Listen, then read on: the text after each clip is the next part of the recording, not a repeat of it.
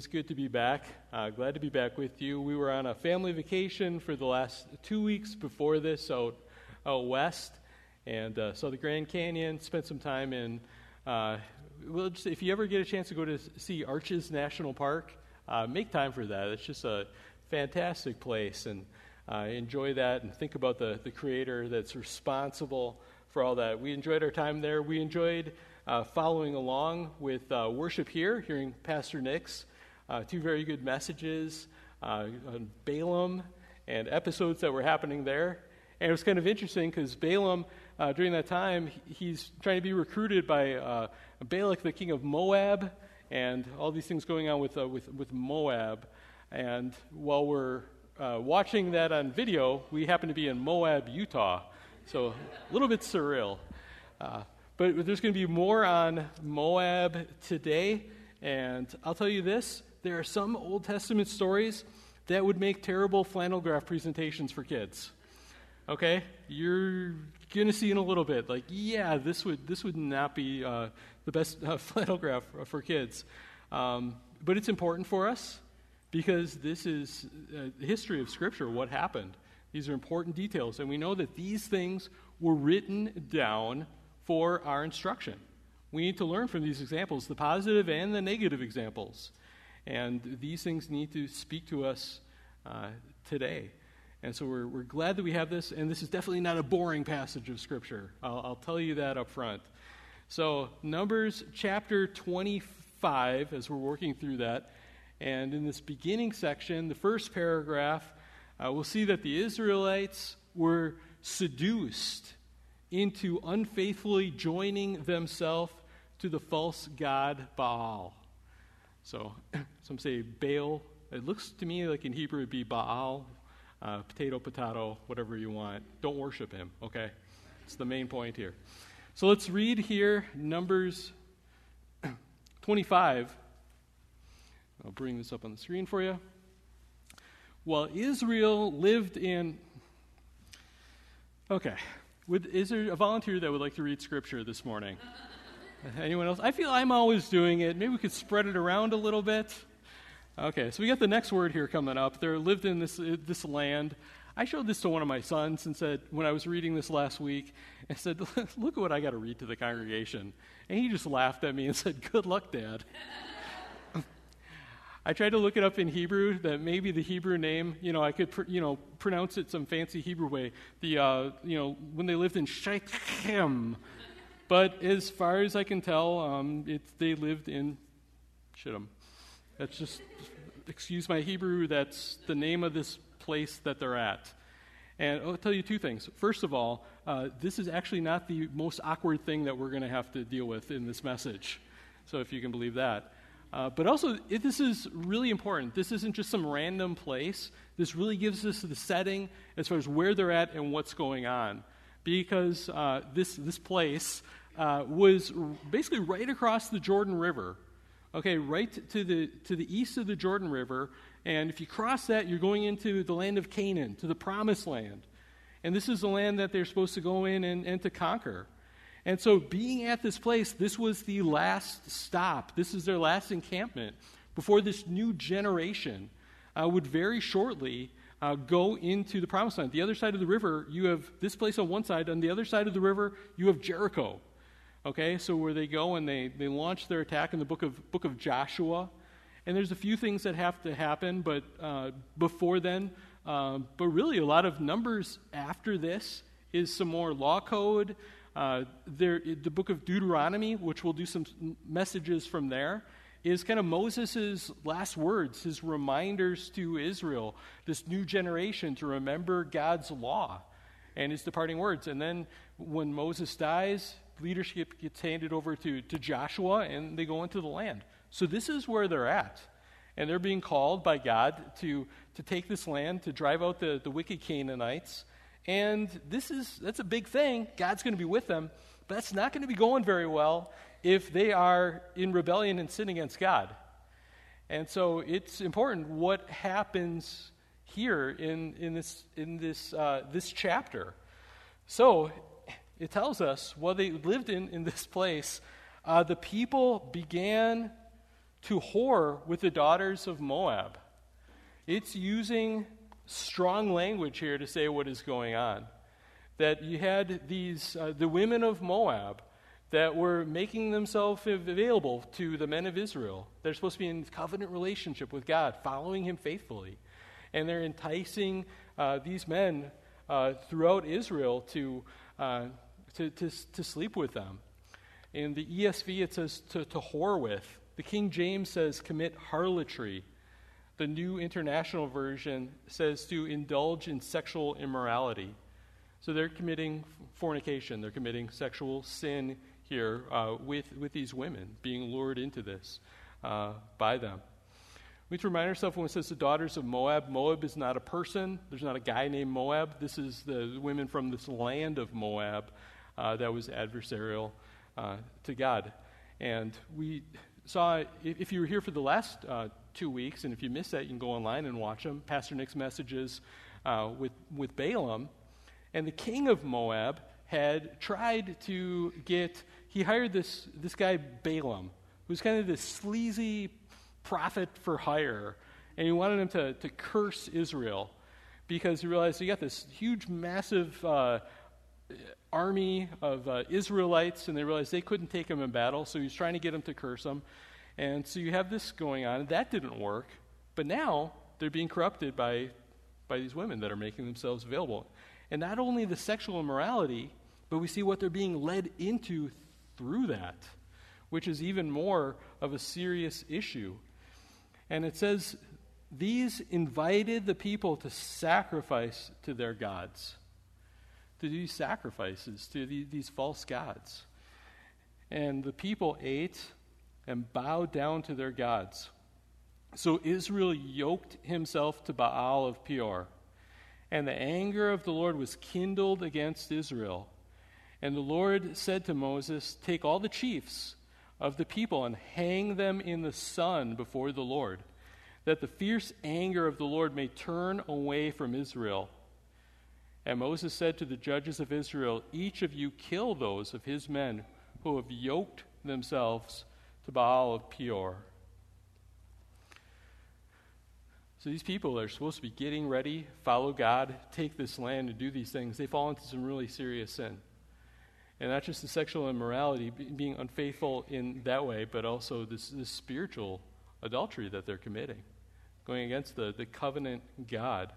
Instead of being faithful to the true God that they were covenanted to, these people were uh, seduced into being yoked or, or joined with, joining themselves with this, this false God, Baal. You think of what it says they did sacrifices, bowing down to him, being yoked to him. That means to be joined or fastened to. Uh, we talk about being yoked. Uh, you would join two oxen together with a yoke to, to, to, pull plows. I mean, this was something, by doing this, they were you know, entering into to service for Baal through doing this.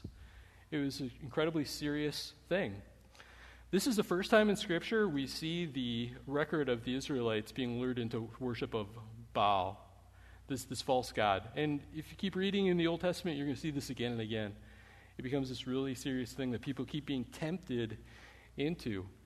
And I think uh, the name Baal literally meant owner, master, or lord, but he was this, this false God. And he, they worshiped him in some really wicked ways, too. I mean, there were sacrifices to him, which any type of sacrifice to a false God is, is wicked and evil and goes against God's command. Uh, but we know that there were even like human and infant sacrifices that took place.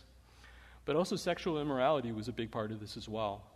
Uh, that they believed that Baal controlled fertility in agriculture, you know, the rain and the crops and their animals and, and people reproducing.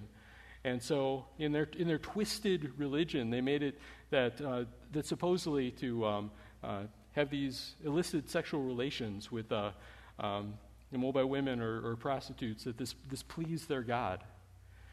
And you see how the, that could be used you know, to really entice people into this, to, to, to worship a false God, to, to get into this. We draw out a few lessons from this so far.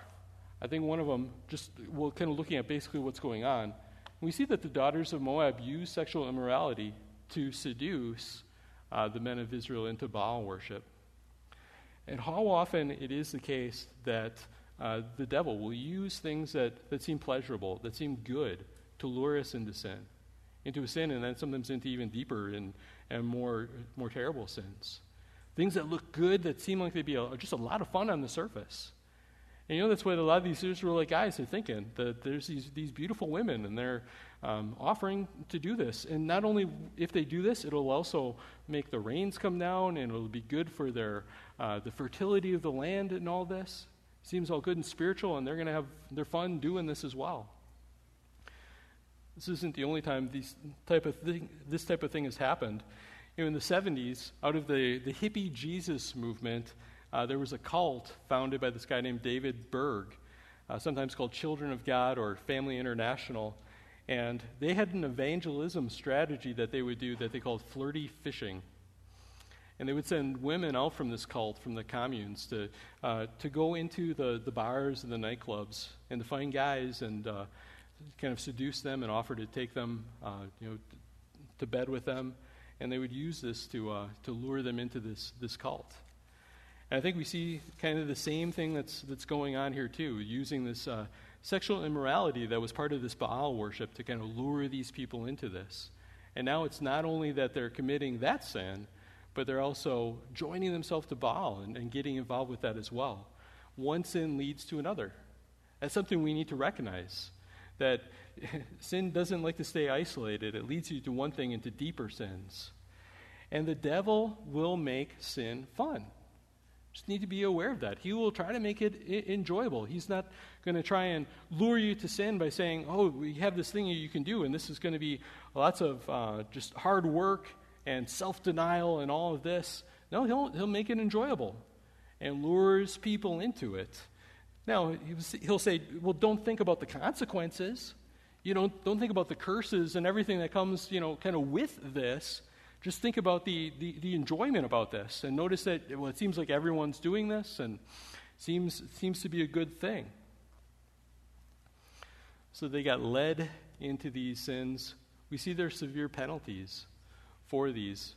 Against the leaders, in verse 4, uh, it said that the Lord said to Moses, Take all the chiefs of the people and hang them in the sun before the Lord, because the Lord's fierce anger.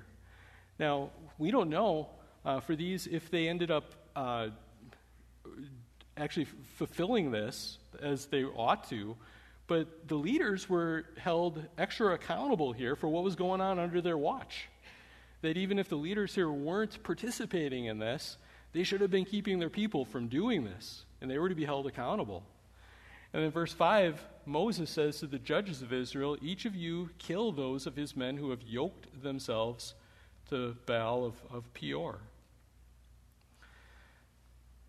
So we see that all of this, this was serious.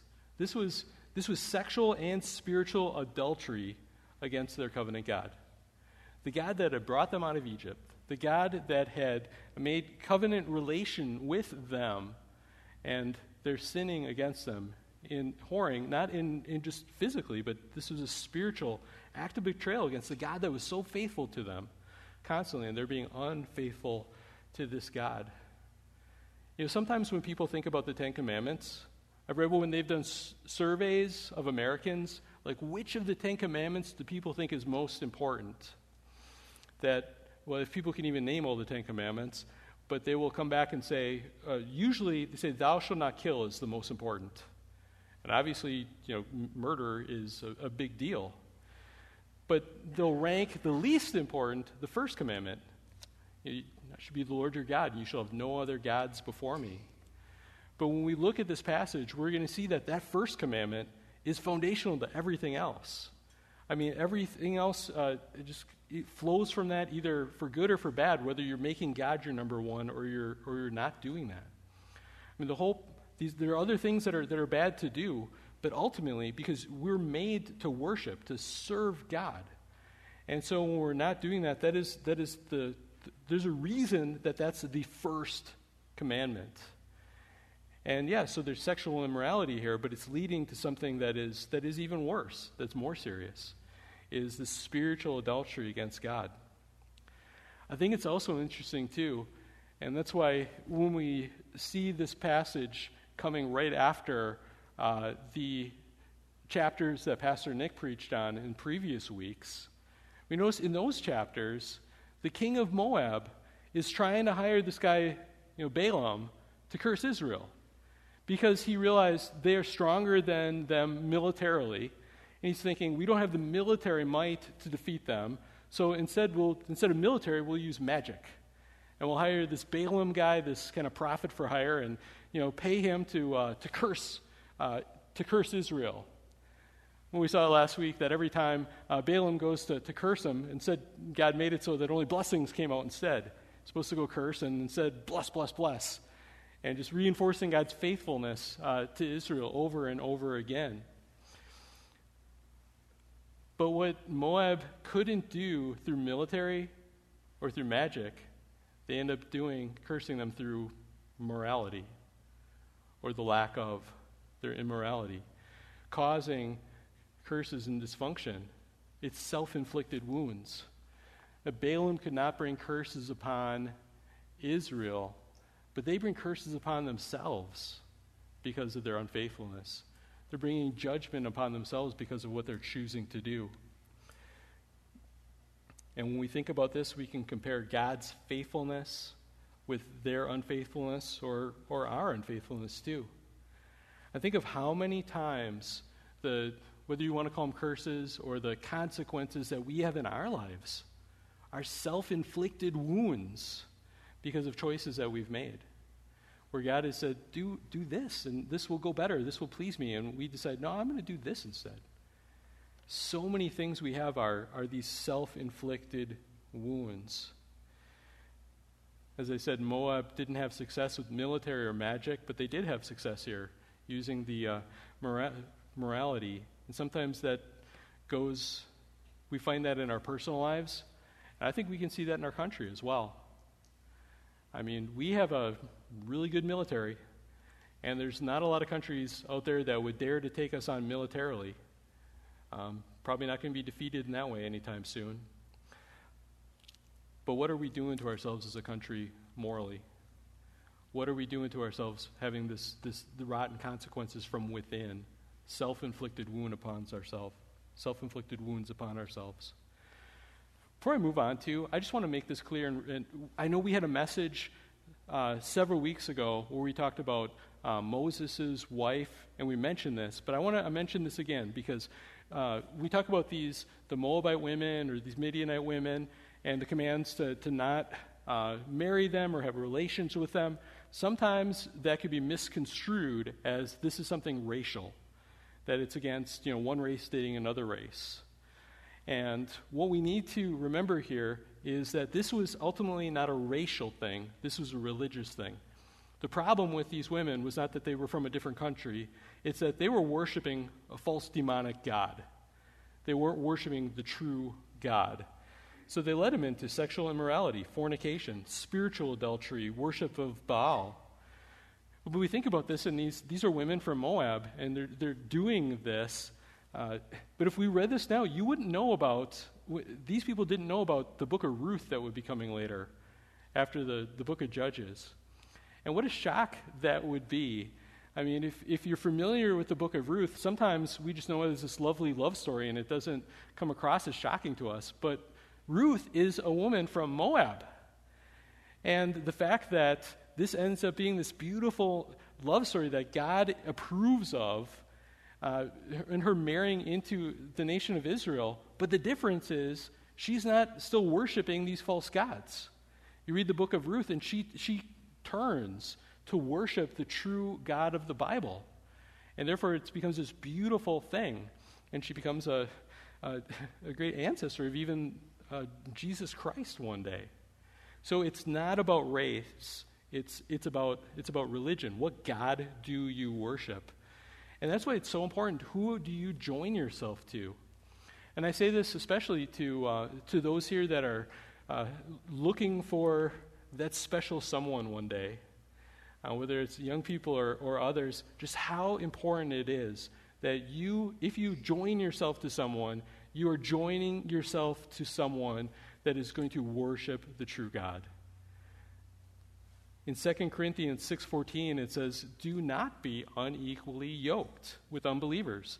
For what partnership has righteousness with lawlessness, or what fellowship has light with dark?"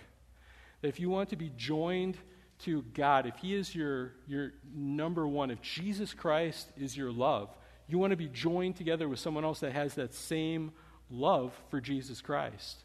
Otherwise, you're going to be pulling in different directions, or they're going to be pulling you away from your true first love, which ought to be God, which ought to be Jesus Christ.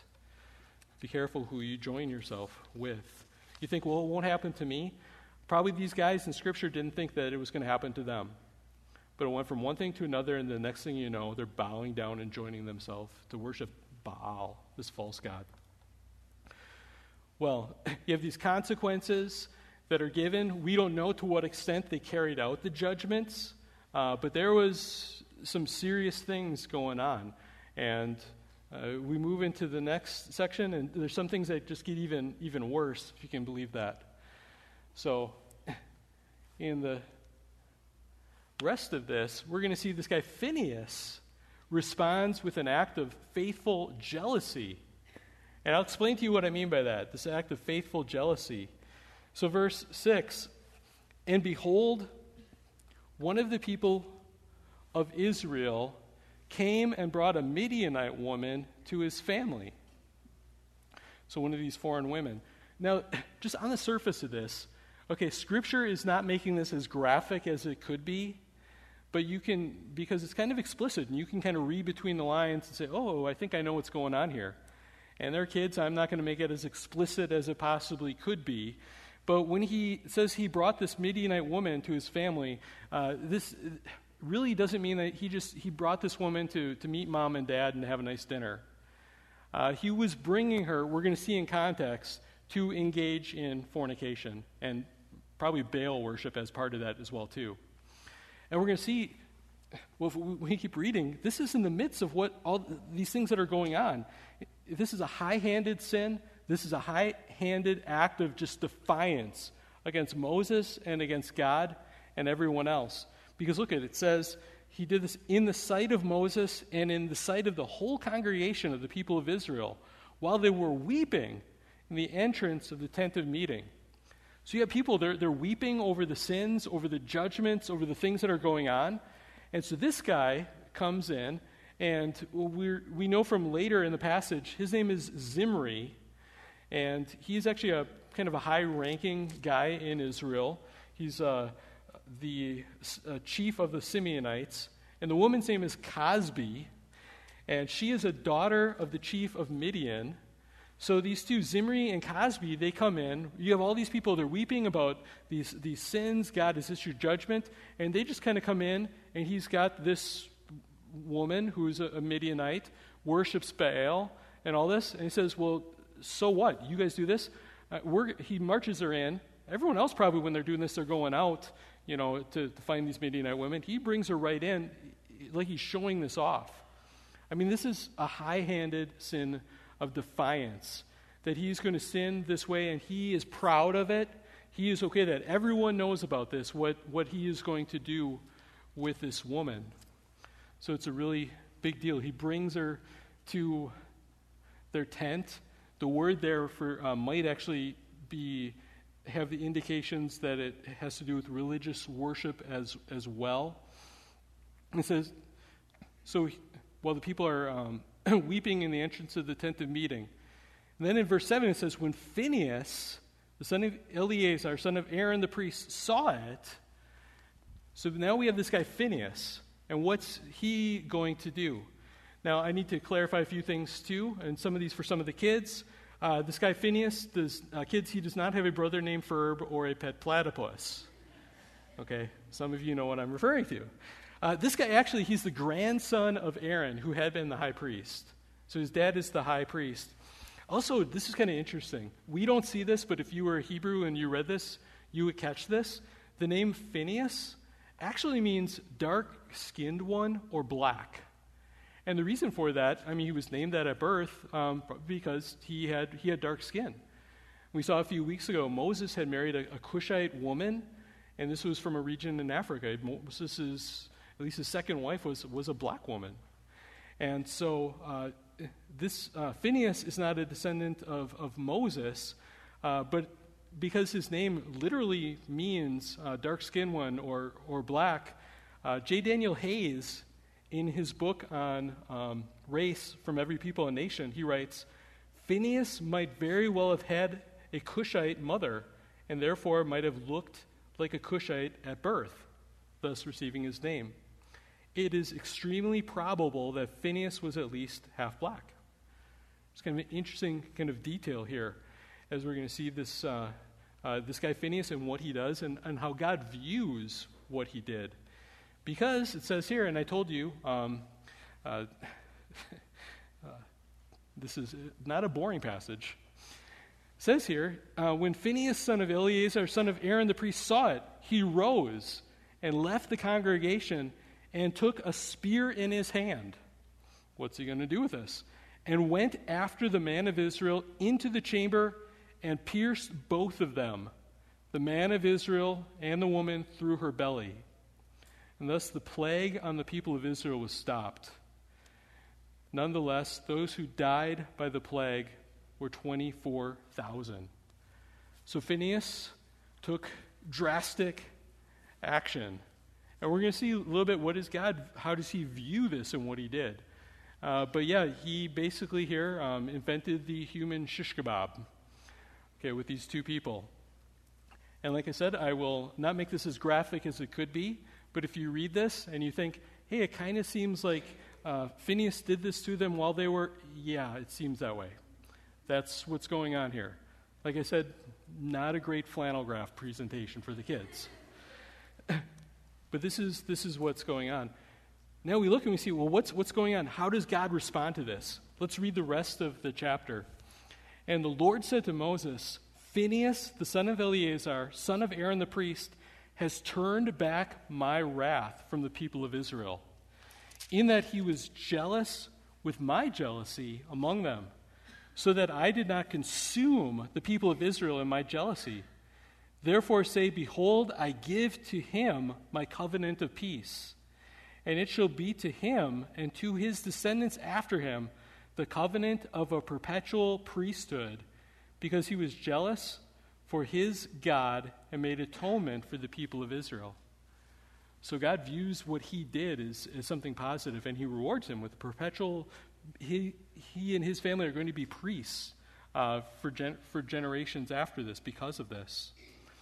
And then in verse 14, it gives us some more details about uh, the man and woman that had committed this high handed act of sin. It says, The name of the slain man of Israel who was killed with the Midianite woman uh, was Zimri, the son of Salu, chief of a father's house belonging to the Simeonites. So he was kind of a high ranking guy. And the name of the Midianite woman who was killed was Cozbi, the son of Zur, who was the tribal head of a father's house in Midian.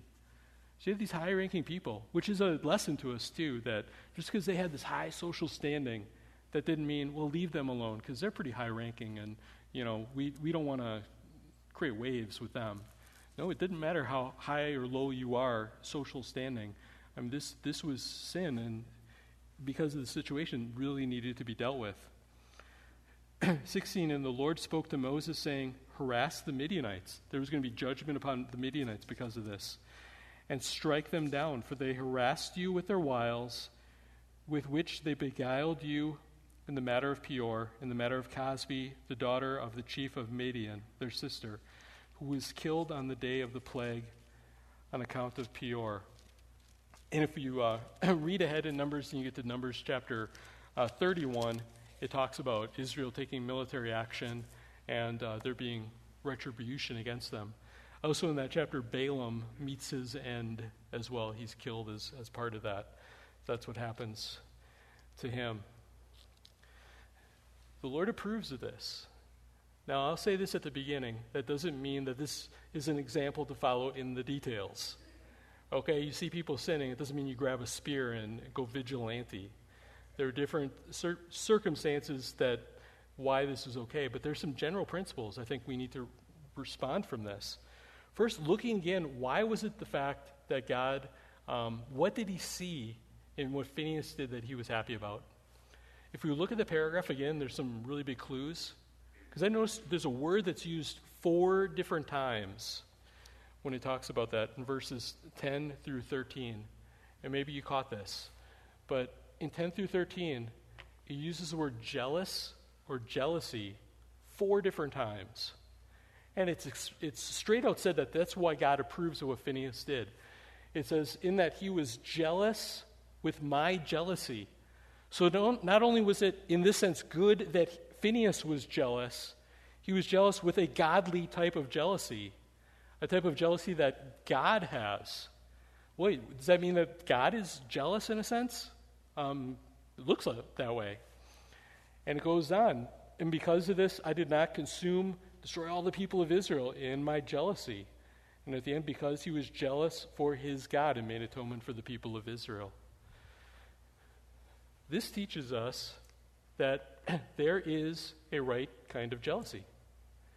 And that can be kind of odd because usually we're used to thinking jealousy is a, is a negative thing. Jealousy is a bad thing. We think of it as like coveting. You know, kids are jealous because your brother has a toy that you want to have, so you're jealous of that. Or adults are coveting somebody else because that person has a nicer car and you want that car. Or you want that person's girlfriend or boyfriend or position. And that kind of jealousy, that kind of coveting, that's, that's a bad thing. But if the Bible says that God is a jealous God, he was jealous with my jealousy, that must mean that there's a type of jealousy that's godly.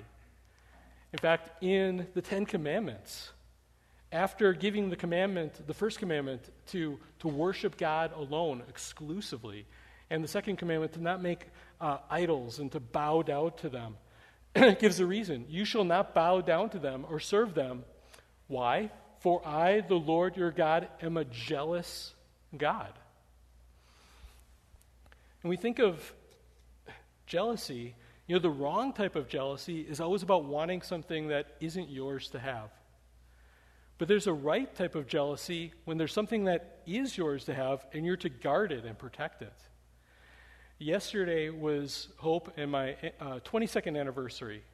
So 22 years ago, uh, yesterday, I somehow tricked Hope into entering into a covenant relationship with me uh, that we promised before friends and family and the government and God that we were going to stick together until one of us died. Okay, that's the deal. And we were going to love and cherish each other uh, and we as Christians also recognize this means that we were entering into callings that God had for us. That I, as a husband, am supposed to sacrificially love my wife as Christ loved the church. And that hope is supposed to uh, respect and affirm my, my leadership in the home and to, uh, to honor me in that way. And we're all entering the part of this. But a big part of it also means that we are promising to be exclusive to one another. That by saying yes to each other, we're saying no to everyone else. That by saying yes to, to hope, I'm saying no to every other woman. And then when I wear this ring in public, it means, you know, back away, ladies. Uh, and that's what it's about. God enters into a covenant relationship with us, and it's meant to be an exclusive relationship. I'm, I should be, there's a right type of jealousy for a husband to have with his wife or a wife to have with her husband. Now, not a paranoid, weird, you know, psycho way that, okay. But it would be weird and wrong if Hope started dating a bunch of other guys and I was okay with it. Okay? That would just not be right. Um, and if it was the other way around, theoretically speaking, too. There's a certain type of jealousy a protectiveness of what ought to be exclusive to you. God's glory is exclusive to Him. He is not to share that glory with idols, with false gods. It's for Him and for Him alone to be glorified, to be worshiped. And that's what is good and is right. He alone deserves that worship. And it would not be good for people either if he started spreading that around, saying, well, you know what, it's okay. I'll let you, you can worship Baal and you can worship Satan and you can worship uh, your false gods and you know whatever you build in your garage. Uh, worship those things too. It's okay. That, this, that would be bad, that would be detrimental. It's right for God to be jealous of this exclusive relationship. So we need to remember this. There's a right type of jealousy. Christian, this means that your relationship with God is not an open marriage. It's not meant to be something where you can come in one day and worship God on Sunday, and you can be dating the world and dating all these other idols and false gods throughout the week. That your relationship with the covenant God is to be exclusive, to be exclusively devoted to Him. God is faithful, He's faithful to us. He is a God of covenant with you. We ought to be faithful to Him. This passage also shows us that sin must be dealt with. And again, it doesn't mean that you should go around shish kebabbing people. Okay, these were very specific circumstances.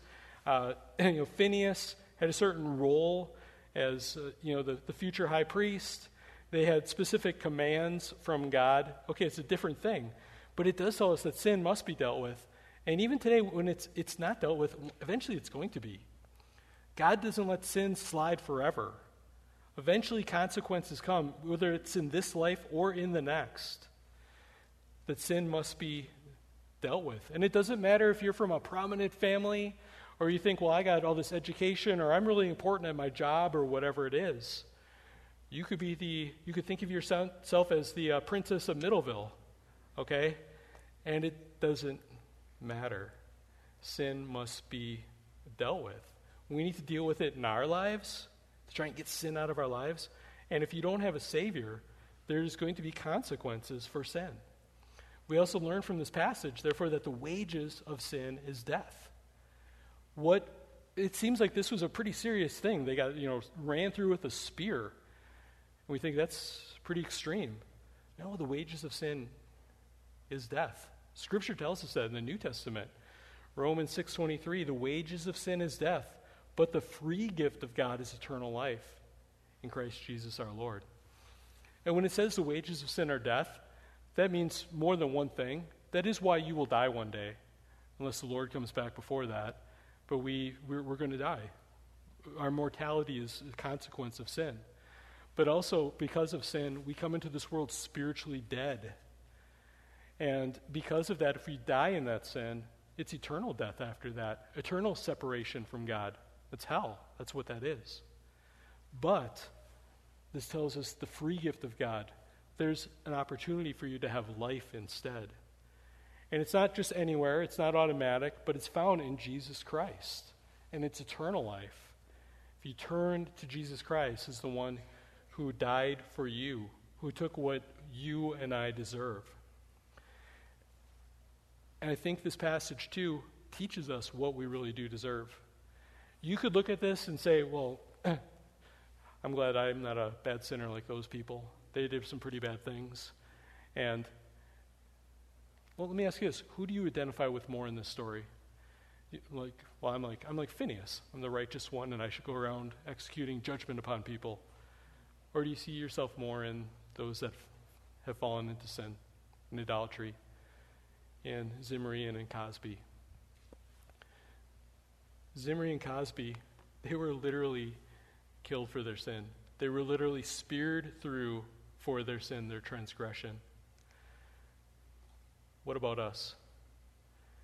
If you're not, remember it's because Jesus was pierced for our transgressions. Zimri and Cozbi were literally pierced for their transgressions, and that's what we deserve as well too. But Jesus was pierced for our transgressions. A few hundred years after this, the prophet Isaiah would come along and he would talk about the coming Messiah. And Isaiah 53 5, he was pierced for our transgressions. And realize that means, I, I don't know if this is sunk into you, I hope it does. If Jesus was pierced for your transgressions, I'll, let me talk about for myself. If Jesus was pierced for my transgressions, that means that that's what I deserved. I didn't deserve to be the, the judge. I didn't deserve to be the innocent one. I deserve to be pierced through. I deserve to be killed. And I think that's the first step that we need to have to receive salvation is to recognize that we are sinners. You measure yourself against God's law, we all fall short. And it is serious. It should be conviction to realize that I deserve condemnation, for you to have it really sink into your heart that you deserve condemnation. Without Christ, each of us deserve to be pierced through. But then, to be saved, you also realize that Jesus was pierced through for your sin. If you trusted him, you know that you have someone that took what you deserve. And he was literally pierced through. He was speared. The soldier that speared him through to make sure he was dead. Before that, he was pierced through with a crown of thorns, his hands and feet pierced through as he was put to the cross for our sins. Believer, for your sins. Do you believe that? Accept that you deserve what Jesus took for you. And trust that Jesus took what he took for you. Let's pray. Lord God, we thank you for recording this historical account for our instruction, Lord. And Lord, we thank you that it teaches us the seriousness of sin, not just other people's sin, but our sin as well. And it reminds us of what we deserve. Lord, we think of the sin that is in our lives and in the world. We realize that any day that we get up and look around and we see people alive is a day that you are being merciful to us all. And Lord, while we have breath, while we have opportunity, let us turn and look to you as the one that takes the sin that we deserve. Lord, may each person here cast themselves upon you, trusting you entering into an exclusive relationship with you, that they may be saved because Jesus Christ was pierced for their sin. In the name of Jesus we pray. Amen.